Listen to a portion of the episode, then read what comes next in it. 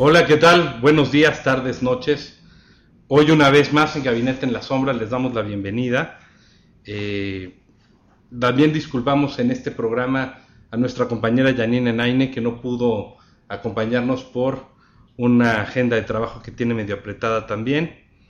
Pero hoy nos acompaña un gran, gran amigo que además es una persona de una trayectoria muy interesante y que nos hace el favor de acompañarnos hoy. José Luis Romero Hicks, Pepe, gracias por acompañarnos. No, hombre, por favor, privilegio. Qué gusto saludarte, qué honor tener a, José Luis Romero Hicks como un invitado de lujo. No, hombre, por favor, Rodolfo, gracias. Bienvenido, José Luis. Y además de nuestros primeros programas, además, te agradecemos mucho. Déjenme comentarles que José Luis Romero Hicks es licenciado en Derecho por la, por la Universidad de Guanajuato. Él es licenciado en Ciencias Políticas por la Universidad de Lawrence en Wisconsin y maestro en Economía por, eh, por la Universidad del Sur de Oregon. Catedrático, investigador, director de planeación, asesor de la Rectoría y miembro del Patronato de la Universidad de Guanajuato. En su natal Guanajuato se desempeñó como secretario de Planeación y Finanzas en la administración de Vicente Fox. Además, déjenme decirles que José Luis, él es priista. Él, es, él ha sido consejero político del PRI en su estado, pero eh, en una cuestión muy interesante, en una coyuntura, le tocó ser como prista secretario de Finanzas del gobernador panista que sería posteriormente presidente de la República. Durante el periodo de transición del año 2000 se desempeñó como copresidente de la Coordinación de Vivienda y Desarrollo Urbano del presidente electo Vicente Fox. Y durante esa administración también fue director general del Banco Nacional de Comercio Exterior. José Luis es miembro del Consejo Mexicano de Asuntos Internacionales, es abogado postulante, consultor financiero y en políticas públicas y comentarista de radio y televisión. Y si me permites agregarle, fuiste colaborador de la revista Confluencia 21 del PRI y plataforma de la Fundación Colosio. Fíjate que estaba comparando notas eh, y comentaba Rodolfo que él entró a los 20 años, ¿eh? Sí, al ah, Bueno, yo entré a los 14 años al PRI. Ah, sí. Entonces ahí sí te gané una por lo menos. no, me ganas todas. y, este, y además actualmente sigo siendo miembro del Consejo Político Nacional del PRI. Muy bien. Pues bienvenido José Luis. Este, quisiéramos comenzar esta plática que nos dieras tu visión acerca de, de esta, pues ahora sí, que de esta perspectiva económica que se viene sobre todo a partir de unos días que el presidente todavía electo Peña Nieto está unos días de tomar posesión. Quisiéramos que nos dieras cuál es la perspectiva del país, qué saldos ha habido, cuáles son los saldos de las administraciones panistas, del sexenio calderonista y hacia dónde vamos. ¿Qué falta? Bueno, en un país como el nuestro, a mí me parece que hay quienes dicen que falta hacer todo y, no es una, una tesis eh, sin fundamento. Somos eh, pues un país, eh, hay que aceptarlo, en vías de crecimiento y desarrollo económico. Somos un país que en efecto ha avanzado mucho en su historia. Somos la 14 economía del planeta. Somos un país que si seguimos haciendo las cosas como se han venido haciendo, seguramente vamos a tener desarrollo Nuestras ciudades, eh, cuando volteamos a verlas, hoy indiscutiblemente están mejores que ayer. El problema de México, eh, más bien ha sido no tanto de dirección, en mi opinión, sino de velocidad. Este sentido de urgencia que todos los países deben debemos de considerar. Si, si nos comparamos con otros, es donde nos ha ido mal. Si nos comparamos en cómo estamos en relación con hace 10 o con cualquier década del siglo pasado, hace 10 años o cualquier década del siglo pasado, evidentemente que estamos mucho mejor. Somos un país que tiene logros educativos importantes, somos un país que está aspirando a la cobertura universal de servicios de salud, lo cual es un tema muy importante. Somos un país que ha pasado, yo diría, de la defensiva a la ofensiva en la representación ante el concurso de las naciones, tenemos un servicio exterior proactivo más que reactivo. Eh, somos un país en donde la infraestructura, y basta salir, pues agarrar el coche el fin de semana y salir aquí alrededor de la zona metropolitana, tenemos mejores carreteras. Todo eso está muy bien. El problema es cómo podríamos haber estado si hubiéramos hecho cosas diferentes. Y dicen que las comparaciones son odiosas, pero son inevitables. Claro. ¿No? Ahora, yo no pretendo, eh, para, para, avanzar en mi comentario, el, el, establecer un comparativo, digamos, pues con países que ya tienen muchos años en la Liga del Primer Mundo. Pero comparémonos con los países en donde hace 30 años, eh, y estoy consciente que muchos de la audiencia a lo mejor no habían nacido hace 30 años, pero bueno, 30 años este, es un periodo interesante, porque hace 30 años, si nos comparáramos contra Irlanda, contra eh, España, contra, España contra Corea del Sur, contra Portugal, contra Grecia, pues estábamos en la misma tabla. Y hoy todos los que yo he mencionado, sus poblaciones tienen un nivel familiar de ingresos por lo menos el doble que el que tiene México. Entonces ese es un problema interesante, porque entonces hay que voltear a ver cómo lo hicieron ellos. Y parte de la respuesta es que en México ha faltado un liderazgo claro respecto a las políticas de desarrollo. Repito, es velocidad más que orientación de la, de, la política. ¿Pero tú crees que la dirección es la correcta? Yo creo que la dirección en términos generales es la correcta. ¿Por qué? Porque donde nos había fallado, y los que somos economistas, tú y yo somos economistas, de repente nos volvimos expertos en terapia intensiva. Y los economistas mexicanos siempre sabemos qué hacer para mitigar una crisis, pero no sabemos qué hacer para crecer. Y en ese contexto lo que nos ha fallado es la velocidad del crecimiento. Pero en términos generales, eh, yo te diría que en materia internacional, las decisiones que se tomaron en los 80 las decisiones que se tomaron en los 90 son las decisiones que se han seguido tomando en esta parte del siglo XXI. Eh, uno de los eh, elementos básicos para, pues, para, para, medir el desarrollo es entender que la, que la competitividad de los países no es un tema del país, es un tema de sus ciudades. Lo que hace competitivo un país son sus ciudades. Y quiero yo recordar, por ejemplo, en el siglo pasado eh, tuvimos eh, un secretario de Desarrollo Social con el que yo tuve el gusto de trabajar, con Luis Donaldo Colosio, en donde la, tesis del desarrollo era muy sencilla, que además eso lo hicieron los coreanos, quizá en un ambiente no democrático, pero lo hicieron, que es en la migración rural-urbano que ya se venía dando desde la mitad del siglo pasado, era orientar a los flujos de migración rural-urbano no solo a los tres grandes polos, que eran en esos momentos Monterrey, la zona metropolitana de, de, la Ciudad de México y Guadalajara, quizá otras como León, era orientarlo y, y nació el programa de 100 ciudades. ¿Cuál era la lógica del programa de 100 ciudades? El programa de la lógica de 100 ciudades era atraer la migración a 100 polos de atracción nacionales para generar áreas de excelencia. ¿Cuál, es la, ¿Cuál es la ciudad más competitiva? Pues es en la que yo quiero vivir, diría cada persona, ¿no? Hay indicadores más sofisticados que eso, pero a nivel eh, intuitivo. intuitivo, ¿no? Es donde yo voy a vivir es, es donde es más competitivo, porque mi expectativa de vida se da, porque mi expectativa de ingresos se, se, colma, mis expectativas de seguridad. Bueno, ese programa a la vuelta del siglo se perdió y, desapareció. Entonces, quizá eh, lo que nos ha faltado es concentración y orientación en el tema de las ciudades, porque eso es lo que yo creo que es el gran reto del siglo XXI y es el gran reto de la próxima administración. Pero ¿qué adjudicas tú esa desaceleración? Perdón, Pepe. Esa desaceleración, o sea, si el rumbo es correcto, pero hay desaceleración. Porque hemos dispersado los programas. En, algunas áreas el gobierno ha invadido sectores que le corresponden más al sector privado de manera innecesaria, quizás entendible por las crisis internacionales. No, no es un tema solo de factores internos de México. Hay factores, hay factores exógenos, no podemos ignorar la crisis del tequila del 97, no podemos ignorar, bueno, que viene desde el 95, no podemos ignorar eh, la crisis del 2003, que aunque fue breve, pues sí, sí pegó para México, y no podemos ignorar la crisis del 2008 y 2009 como factores que nos han desacelerado. Pero donde nos ha fallado es en la concentración de decisiones. Y yo creo que la ciudad es, es un buen ejemplo. Mira, en nuestro país hoy en día tenemos más o menos eh, de acuerdo a los últimos datos del INEGI, 35 millones de viviendas. Eh, cada año se edifican en nuestro país alrededor de 900 mil viviendas.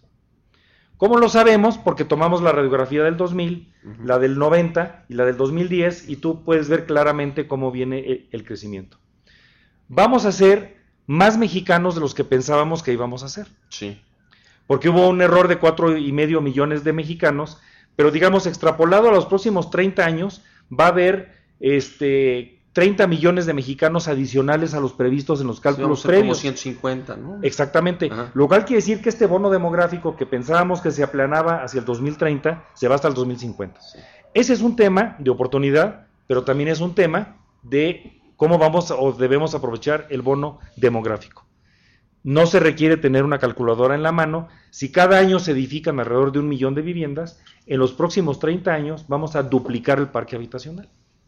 Entonces, esta generación y sobre todo esta generación que entra en la nueva administración el próximo primero de, diciembre, tiene la responsabilidad histórica de rehacer mucho de lo que no se hizo bien.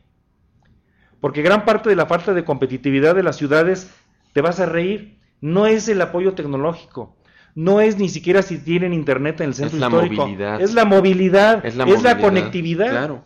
Y la Ciudad de México es de las menos competitivas que hay, de acuerdo a un ranking que acabo de leer, porque es terriblemente difícil moverse. Es O sea, muy la, Ciudad de difícil México, moverse. no, la Ciudad de México es menos competitiva en ese aspecto. Bueno, es menos competitiva que otras capitales del mundo. Y Por que ejemplo, otras tú vas a capitales París, que se pueden desarrollar en el país. Fíjate, Ok. tú vas a París y, por ejemplo, en París eh, las reglas se obedecen. Es una ciudad eh, no solo con gran riqueza arquitectónica, sino con gran riqueza de movilidad. Entonces, por ejemplo, en París tienen una... París es la ciudad de mayor densidad del mundo.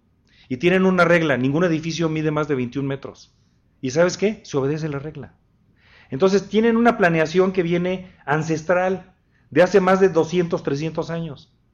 Y lo que nos ha faltado a nosotros es orden y continuidad. Se puede decir que, pues no sé, que a lo mejor el municipio tiene eh, facultades que no puede desahogar. Explicaciones sobran. El hecho es ese. El hecho es que nuestras ciudades no son competitivas.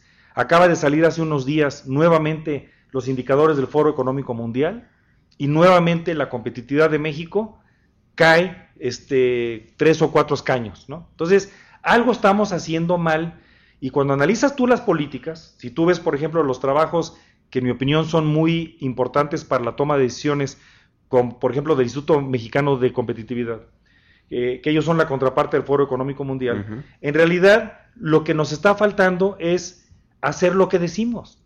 Es un ordenamiento territorial, es el establecer conectividad y movilidad en las ciudades. Evidentemente que la tecnología es un factor y la educación es otro gran factor.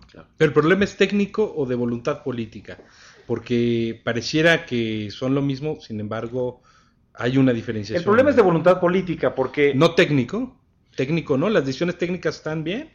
el problema es que las voluntades políticas no siempre ejecutan las decisiones técnicas. O sea, México tiene una gran riqueza de, de- de- de insumos técnicos.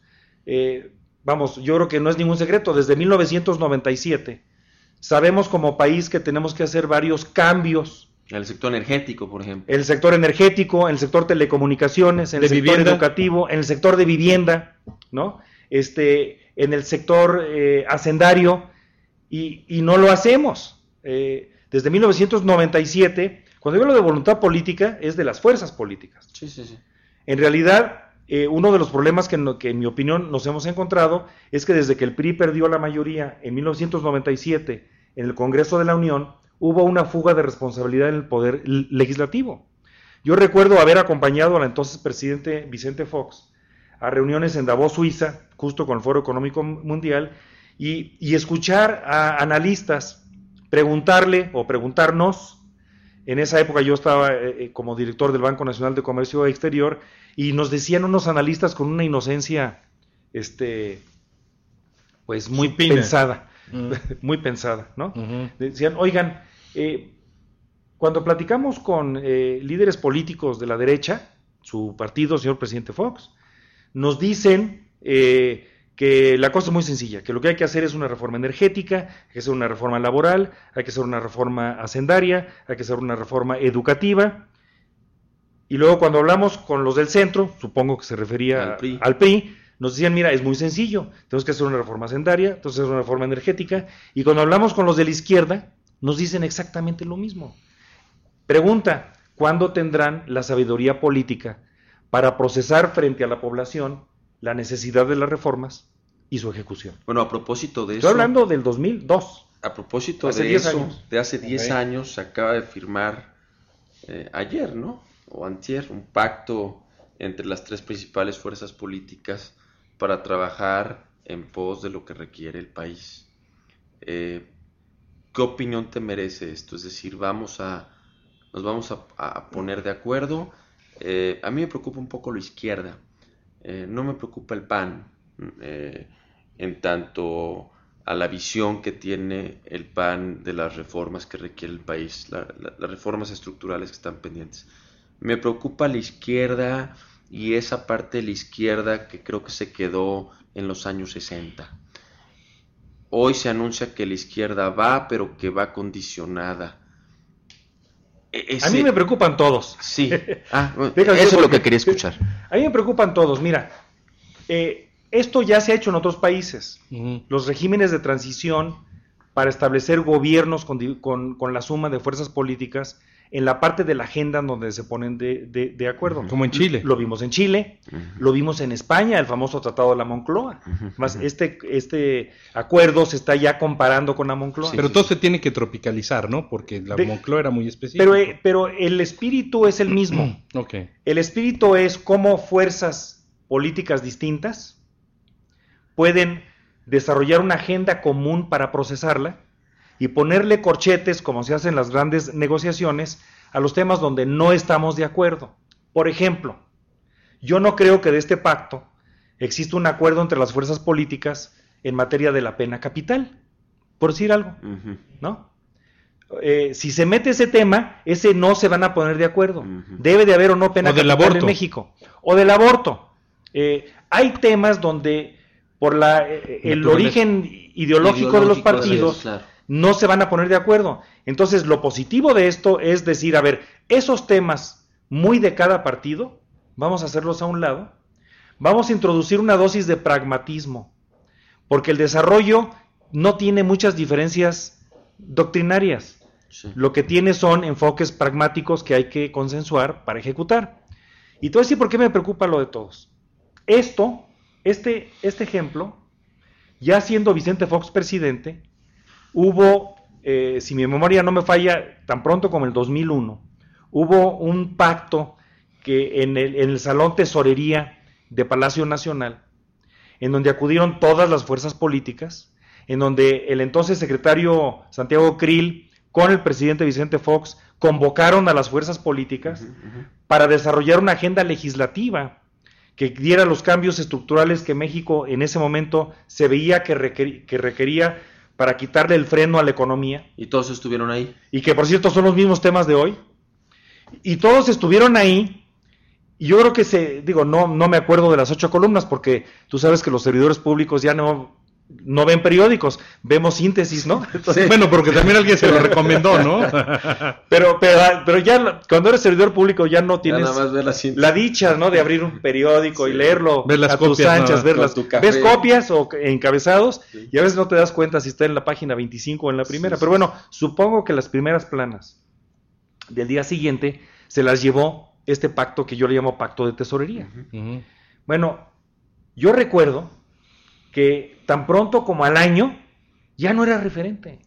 O sea, somos, tenemos, tú, tú me preguntabas, Mario, ¿es un tema de, de voluntad política? Yo te diría sí y de disciplina política. Ok. Esto es, no podemos seguir eh, diciendo, Firmando cosas que no se cumplen. firmando cosas que no vamos a cumplir. Ok, Si no, mejor que no se firmen y ya veremos Bueno, qué pues hacemos. eh, si no lo que viene sucediendo es aprender a ponerse de acuerdo los partidos por grupitos de temas. ¿no? Así es. Entonces, en esta voy contigo, en, En esta, esta no, no. en esta es un quid pro quo, un dando y dando, ¿no? Dando y dando. Claro. Entonces, esa parte me preocupa, que este, que, que siendo de, yo la veo muy bien intencionada, este, parte de nuestra, de, de- de nuestra casi ausencia de disciplina de seguimiento político, provoca que la agenda se reinvente cada fin de semana. Eh, yo recuerdo una vez que, que invité a desayunar a Porfirio Muñoz Ledo, mi paisano de Guanajuato. Él era nuestro embajador ante la... Si es de Guanajuato, Porfirio. Bueno, es de sangre. Es de sangre. Y, cuando él nació, cuando él nació. Tiene el jus sanguini. Tiene jus sanguini, de acuerdo a la constitución de Guanajuato del día que él Ya. nació. Ok. Ese es un tema. Él estaba en, en- la Unión Europea. entre abogados no poco importante. Él Así estaba es. en la Unión Europea y eh, en una de las ocasiones que vino, él y yo somos amigos desde hace rato por- por ser paisanos, y yo le preguntaba, oye embajador, este, eh, ¿cómo ves México? Y me dice, muy emocionante, muy emocionante, no tienes idea. Aquí todas las mañanas abro el periódico y hay una crisis. y hay algo, hay algo para comentar. Sí, sí, sí. Dice, en Europa si bien te va hay dos o tres al año. Estaba como- aburrido en Bruselas. Oye, aburrido. Es imposible tener a José Luis Romero Hicks delante de uno y, no preguntarte de dos temas en los que sin duda eres un referente en el país. Uno, desde luego, es el comercio exterior y otro es la vivienda. Voy a tocar el primero en este momento y posteriormente el segundo, el comercio exterior. ¿Dónde están los retos eh, que debe de abordar eh, el ya próximamente presidente Enrique Peña Nieto? ¿Dónde están los retos en el comercio exterior, en, en sus diferentes áreas, en agricultura, en manufactura? Mira, el comercio exterior, como cualquier otro negocio, e- es un, es un negocio donde triunfa el proactivo. Eh, no se puede ser re- reactivo. Durante, durante décadas, México ha sido reactivo. México ha exportado lo que nos vienen a comprar. Y eh, yo considero que la, la historia del comercio exterior todavía eh, es una obra de teatro en donde tienes tres actores importantes. Un héroe, el héroe es el exportador.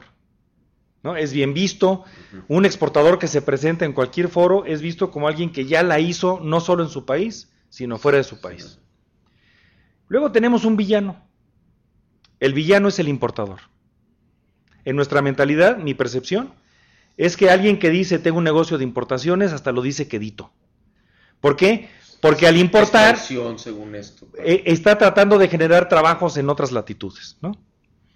Y el tercer actor es el traidor. ¿Sabes quién es el traidor? ¿El Estado? No, es el que invierte fuera de su país, Claro. ¿no? Entonces, todo mundo que invierte fuera de México también lo hace muy escondidas. Entonces hay dos negativos, está el traidor y el villano, Exactamente. y hay un héroe. Y en el comercio exterior, desde hace, yo te puedo decir, yo creo que desde los setentas, ese paradigma ya cambió. Eso ya no existe y México sigue entrampado en esa mentalidad. Porque una importación estratégica es tan importante como una exportación. Crea empleos, genera... Ahora, la esquizofrenia, ¿no? La esquizofrenia. Imagínate que México tiene una unidad de, de captación de inversiones del exterior. En, en- en la época de los noventas tuvimos inclus- inclusive un consejo mexicano de promoción que manejaba la IP y el gobierno. O sea, tenemos unidades que promueven la inversión extranjera en México, ¿verdad? Bueno, si mi obra de teatro es cierto, imagínate lo esquizofrénico porque son unidades de atracción de traidores de sus patrias, ¿no?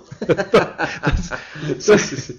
El comercio ya no se hace así. Esta obra es tragicómica. Mira, eh, claro, España, que nos comparábamos a- hace rato en competitividad hace 30 años, España no tenía empresas fuera de España. Hoy en México, en México, hay más de 750 empresas españolas. Entre esas las financieras, este, Todo, de todo tipo. Todo tipo. Manufactura, Manufactura, servicios, sí, sí, turismo. sí. Energía. sete- energía, 750. Yo creo que el comercio exterior es un tema de mentalidad. Tenemos que salir a combatir el mundo, tenemos que salir a Claro. conquistar el mundo. Claro. Yo escucho a veces, oye, es que las banderitas del día 16 de septiembre son hechas en China. Si las hacen mejor y más baratas, pues, Yo lo que digo es, imagínate. Y la Virgen de Guadalupe también. Imagínate que el día de X en China, todas las banderas fueran mexicanas. Claro. O sea, es un mercado 10 veces más grande que el nuestro. Entonces, si los dejamos entrar, nos tienen que dejar entrar a sus economías. tus paisanos, por ejemplo, está- están siendo muy inteligentes y muy agresivos en China con el calzado. Bueno, claro, porque lo que están aprendiendo es precisamente que hay más pies que calzar en China que en la República Mexicana Claro. o en León, Guanajuato. Claro. ¿no? Y chamarras también. Y chamarras. Oye, todo. el punto es que eso no está muy reciprocado, Pepe, porque a veces los aranceles son muy altos. Los países del primer mundo claman por mercados libres, pero ellos se cierran. el caso del sector agrario. Pero esa es la maravilla del comercio, del comercio internacional del siglo XXI. Que cuando eso sucede, hay tribunales y arbitrajes internacionales en donde todo lo que nos ganaron durante esa época nos lo tienen que indemnizar. Y ahorita les va a pasar con el, con el atún, en donde ya les ganamos, falta que acepte Estados Unidos la resolución, este, pero eh, si seguimos pensando solo a la defensiva, ya sea en, en, política exterior o en política de comercio internacional, nos van a ganar. Lo que pasa es que en México nos han enseñado a pensar la defensiva y no lo dicen los entrenadores, la mejor ofensiva, la mejor, defensiva, es, una buena ofensiva. Eso, eso aplica en los negocios, en la guerra. En la guerra, en el. Entonces, ¿cuál es el problema? Que por, ejemplo, ¿qué hace España? Bueno, España, por ejemplo, eh, una agencia del Estado, un banco de desarrollo. Bueno, lo, lo, que le hace falta a México es tener banca de desarrollo. Claro. ¿No? Que la tenemos, pero chiquitita. Sí. O sea, lo que ha hecho el siglo XXI es mesmar la banca de desarrollo, en lugar de haberla crecido en los sectores donde todavía necesita la iniciativa privada de México espacios para crecer. ¿Cómo le hacen los españoles? Bueno, pues hay una licitación internacional en el Medio Oriente, y entonces una agencia española sale, presenta las licitaciones, los concursos, las invitaciones, captura los contratos y luego se voltea y, le da la chamba. y se lo da a la chamba a las empresas españolas. Entonces tú tienes empresas españolas hoy haciendo carreteras en Kuwait, en Irán, en Irak. Pero es una agencia especializada la que hace eso. Claro. Qué maravilla. ¿Eh? Entonces, eso es ser proactivo. Eso es ser proactivo. Si yo les estoy dejando a ellos, si yo les compro su petróleo, si lo estoy dejando entrar a, mi economía, hacer desde la Virgen de Guadalupe para usar tu, o, las banderitas, necesitamos ser proactivos para llegar y conquistar esos mercados. Somos el país del mundo que más tratados de acceso a mercados tiene. Tenemos 12 tratados con acceso a 44 países. Ningún otro. Pero como nuestro banco, de, como la crisis económica, la recesión, la, la, crisis del 2008 y del 2009, las empresas están viendo primero cómo se recuperan en México y es cuando hay que ser contracíclico. La banca de desarrollo, Bancomex o una agencia, es la que tiene que decir, oye, nosotros como miembros de la OSD tenemos derecho a participar en licitaciones europeas. Claro. Y no lo estamos haciendo. Cambia, cambia pues Bancomex a, a, ProMéxico. Eh, además de que cambió de nombre, eh, eh, ¿en qué cambió en positivo y en negativo desde tu punto de vista? Y además yo quiero agregarte otra para que de una vez nos comentes. ¿Estás tú de acuerdo con la propuesta de que se unifique la banca de desarrollo en México en uno solo? Bancomex, NAFIN, eh, es decir, toda la banca de desarrollo se unifique en una sola. ¿Estás tú de acuerdo con esa propuesta? ¿Cuál era la primera? la primera. No, no, es que ya parece como que no, no a contestar.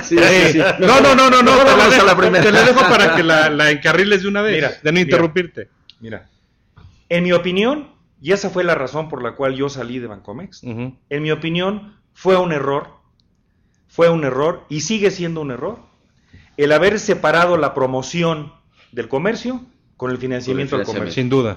Ahora, no hay que ser genio. Es que tarde o temprano hay que hablar del cochino dinero. O sea, ya diste la asesoría técnica, ya me diste el riesgo, ya capacitaste a la empresa, ya la institucionalizaste, ya le diste gobierno corporativa, y entonces ahora lo sueltas al sistema financiero. Y no tengo pesos. Y si el sistema financiero no quiere tomar ese riesgo, la banca de desarrollo es una especie de prestamista de última instancia.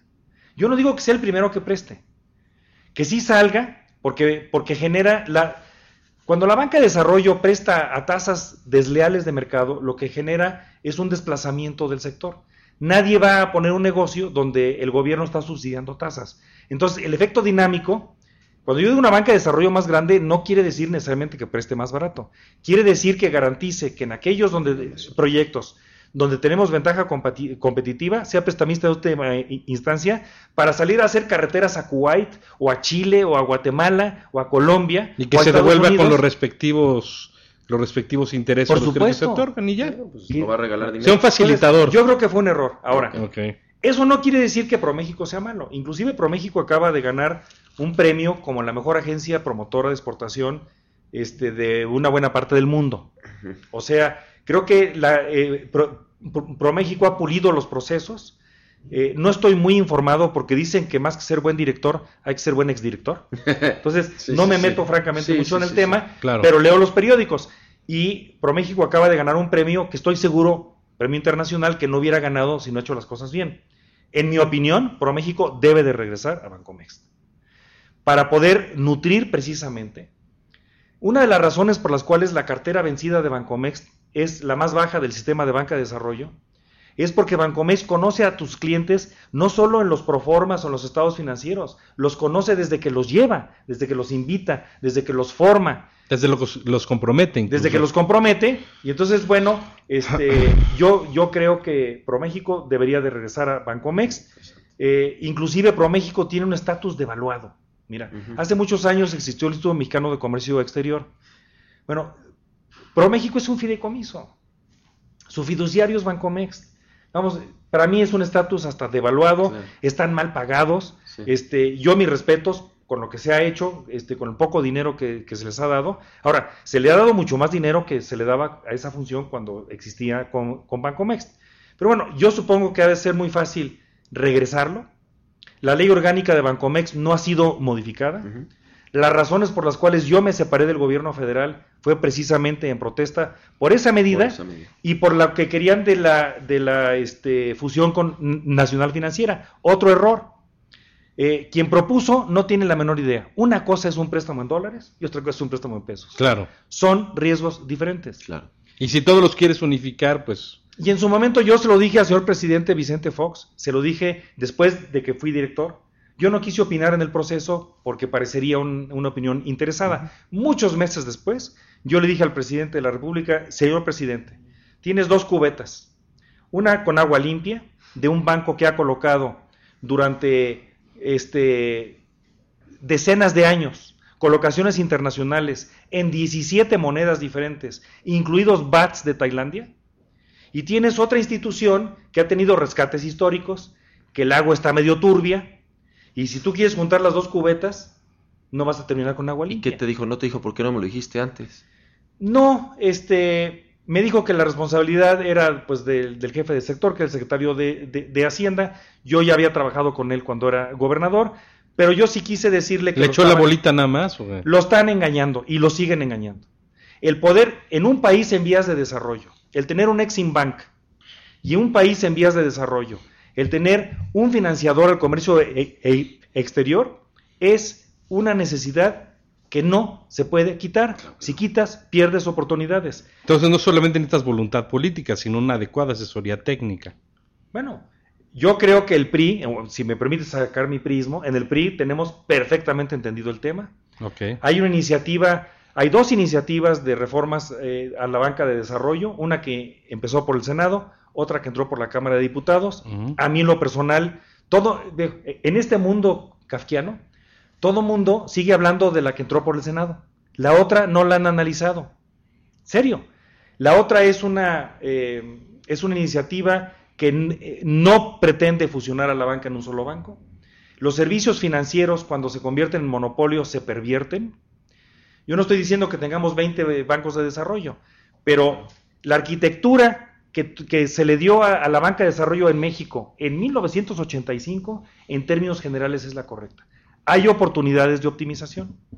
Esas oportunidades de optimización ya se han venido dando, pero también eh, sí es posible o quizá recomendable algunas otras fusiones en particular que podrían darse para tener más mejor economía de escala y mejor eh, uso de los dineros sobre todo de los que vienen de recursos fiscales y que tienen que ser responsables ante los pagadores de impuestos, que somos todos los, ciudadanos, ¿no? Eh, pues se nos está acabando el tiempo y no quiero dejar pasar eh, el escucharte hablar de vivienda, del sector vivienda en el país, donde sin duda, sin duda eres un experto.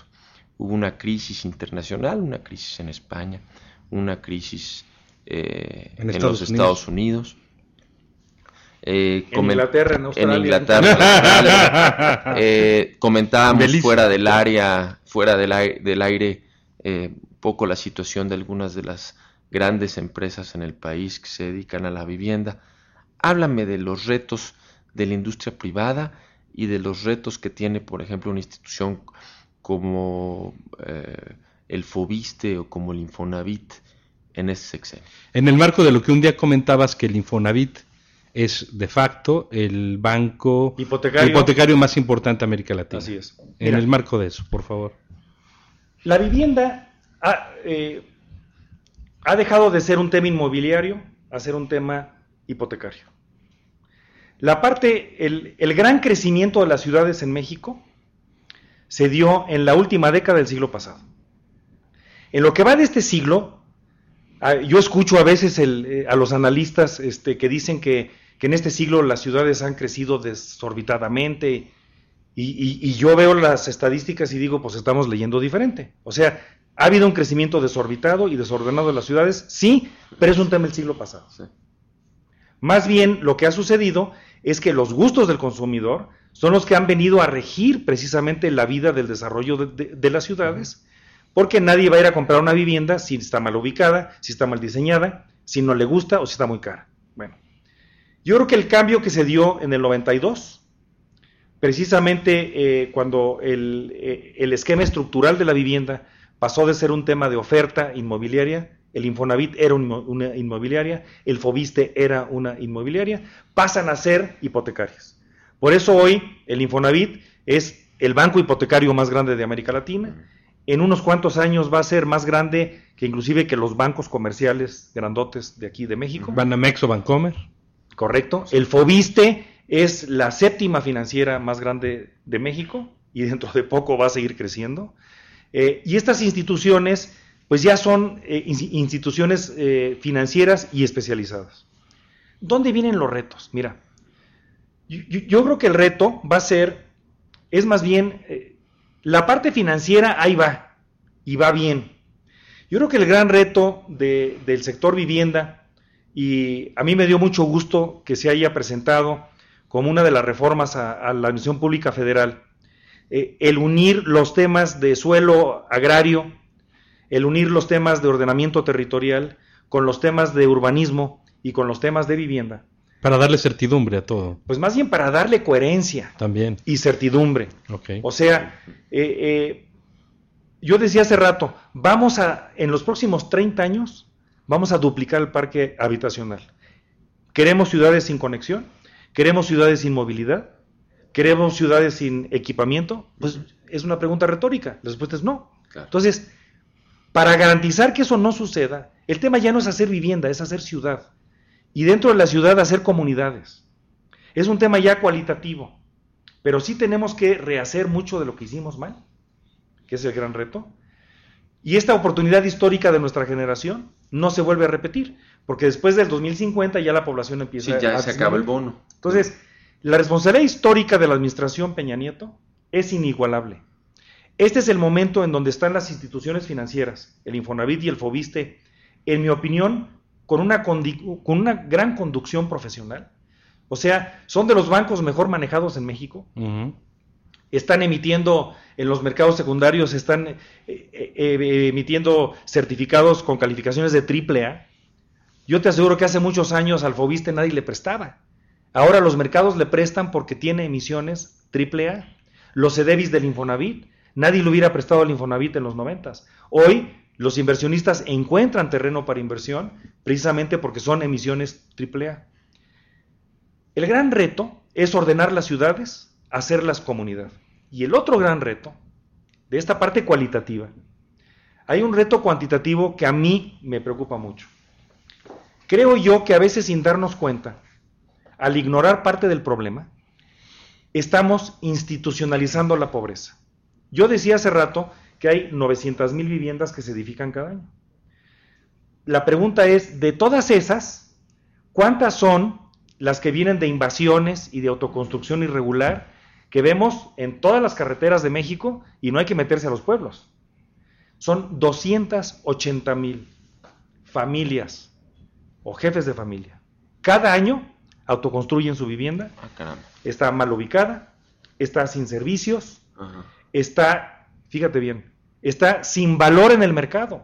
Porque como está mal diseñada, mal construida. Es irregular. Y como es irregular y no, no hay Pero, pero fíjate, tierra, aunque fuera regular, Sí. aunque fuera regular, no vale nada. no vale nada. Y entonces traemos un discurso de que hacer vivienda es hacer patrimonio. Sí, pero no para todos. Sí. Hay 280 mil que están haciendo sus viviendas, Son cada año, José que Luis. son cada año, cada año. ¿Y dónde se da más eso? ¿En la Ciudad de México? En todo el país, está todo regado. Esas 280 mil viviendas, estamos dando certificados de pobreza, pero no solo a esa persona, te aseguro que por lo menos a dos o tres generaciones. ¿Cómo le han hecho en otros países? En Corea. Bueno, lo, que han hecho, además de una política urbana de reagrupamiento de densidad, lo que hacen es a una persona que vive en un lugar donde, mira, a ver, una tesis de desarrollo. El peor enemigo del desarrollo es la atomización de los centros de población. Si tú tienes un país con ciudades regadas y con comunidades regadas, para que una ciudad tenga una buena eh, tortillería, ya no se diga una biblioteca primaria, secundaria o universidad, necesita una escala mínimo. Ningún país del mundo debería tener ciudades de menos de 75 mil habitantes. Claro. Ese es el tema. Ahora, como no somos una dictadura, como Sí. sucede a veces en algunos países O de en Asia, China, que se los obligan a eso. eh, Entonces, bueno, pues aquí lo que tienes que hacer son polos de, de- de- de De desarrollo. atracción. De atracción. En Ahora, Oaxaca, en Chiapas. En todos lados. Sí, sí. Mira, de, de perdida dos por entidad federativa. En mi tierra, que es Guanajuato, ahí hay 13 ciudades medias, pues ahí va a ser más. Habrá otras entidades federativas que solo tienen una o dos. Bueno, pero- Eh, Bueno, pues esas una o dos, ¿no? Ahora, ¿qué pasa con esos 280 mil? Esas 280 mil familias se están condenando a la pobreza. Esa familia, y te aseguro que por lo menos dos generaciones. o sea, hay que incentivarlos a que se muevan de ahí. Bueno, hay que y pararlos. que se muevan a, y que se muevan que a- los Que centros se de integren a los desarrollo y que pararlos. pararlos. Sí, ¿Y claro. sabes cómo los paras? Con una palabrota que es horrible. Subsidios. O sea, de repente, Sí, la palabra subsidio les Sí. da roña o carroña a varios, ¿no? A la tecnoburocracia. Pero si no los dejas ahí para siempre. Exactamente. Es que, ¿sabes qué? Los subsidios tienen Fíjate, que ser útiles. Tú como ahí. economista, Ajá. este, estoy seguro que no me vas a contradecir. E- e- El problema de los economistas es que nos enseñan a pensar en términos dinámicos, como a los médicos. Tú aplicas una vacuna, duele, pero a la vuelta de 6 o 8 horas, no solo ya no duele esta, sino ya no duele lo otro. Bueno, nuestro país solo tiene un ingreso per cápita de 14 mil dólares. Nuestras ciudades reflejan el poder adquisitivo de nuestra gente. Desafortunadamente, así es. Nos hubiera encantado tener ya 30 mil dólares de ingreso, pero no los tenemos. Y por otro lado, estas 280 mil familias se nos están desperdigando y están sembrando pobreza para su generación y para varias. Lo que necesitamos es lo que han hecho otros países. Hay sectores de la población que requieren un subsidio y el subsidio tiene que ser para complementar su enganche, para que se puedan venir a las ciudades. Comprar en lo que consiguen trabajo y todo eso.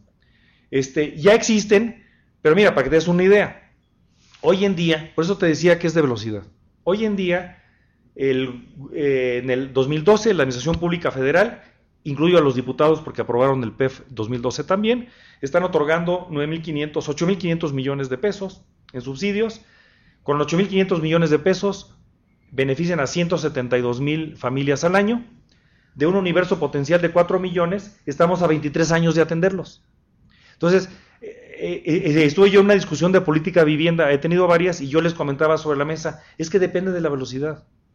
O sea, ¿cuál es el costo de oportunidad de no atender una familia que va a ser pobre durante tres generaciones?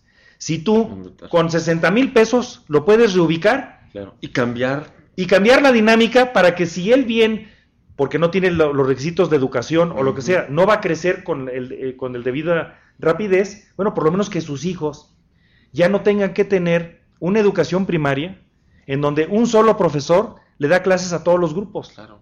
Le da dos horas a los de primero, dos horas a los de segundo, o 30 minutos. Entonces, O el médico, o el médico. o el electricista, o el plomero. Entonces, esos son de los programas que además, que además, hay estudios hechos por despachos independientes de nombres muy rimbombantes que te demuestran que de esos 8.500 millones de pesos, al entrar a la economía, generan entre impuesto predial, impuesto al valor agregado, impuesto sobre la renta, todos los impuestos, generan un retorno de 1.36 centavos. O sea que es hasta negocio. Claro. Esa es la tasa de retorno, digamos. Es la tasa de retorno. O sea que el, no es como el subsidio eléctrico o el subsidio. Que se pierde. Es un subsidio eficaz. Este es un subsidio auto, autofinanciable. Okay. Y además, con ese, esos 36 centavos, al año siguiente debería ser ya no de 8 mil millones, sino un 40% más, de 12 mil. Irlo creciendo de manera sustentable para la tecno... ¿Cómo le llamaste? Tecnoburocracia. La tecnoburocracia. Entonces, por ejemplo, arrancar con 10 mil y luego con 14 mil y luego así te vas. ¿Por qué?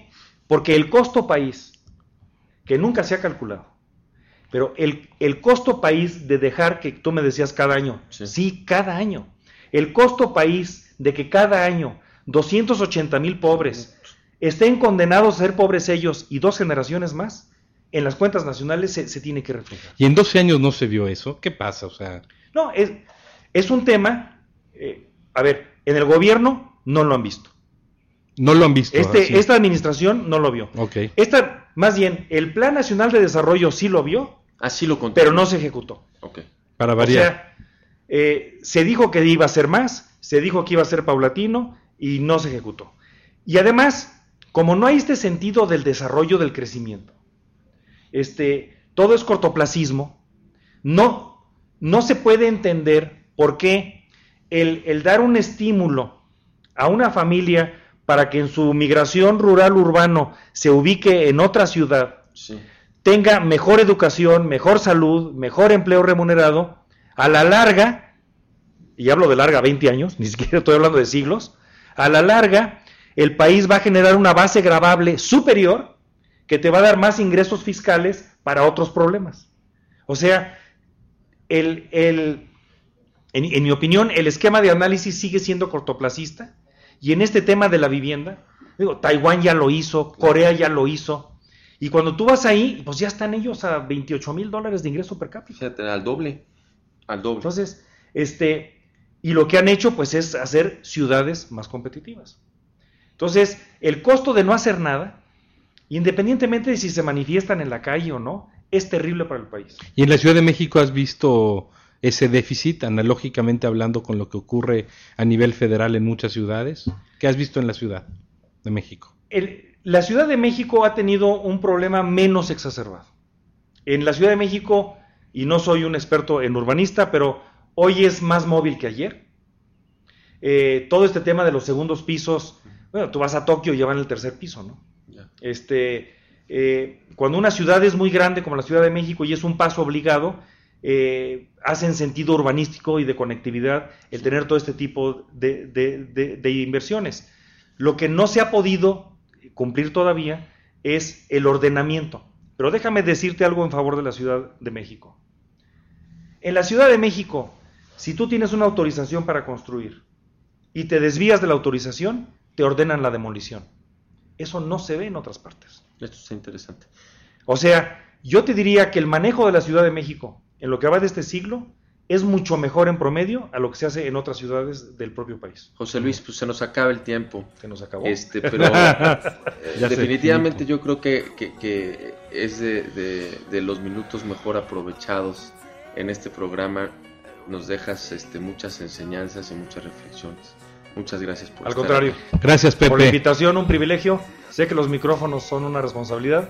Espero haber no dicho ninguna impertinencia. Para nada, aquí es un espacio abierto. Qué bueno que estuviste en Gabinete en la Sombra. En nombre de Rodolfo Yanín, que no nos pudo acompañar hoy. Que les vaya bien y buena suerte.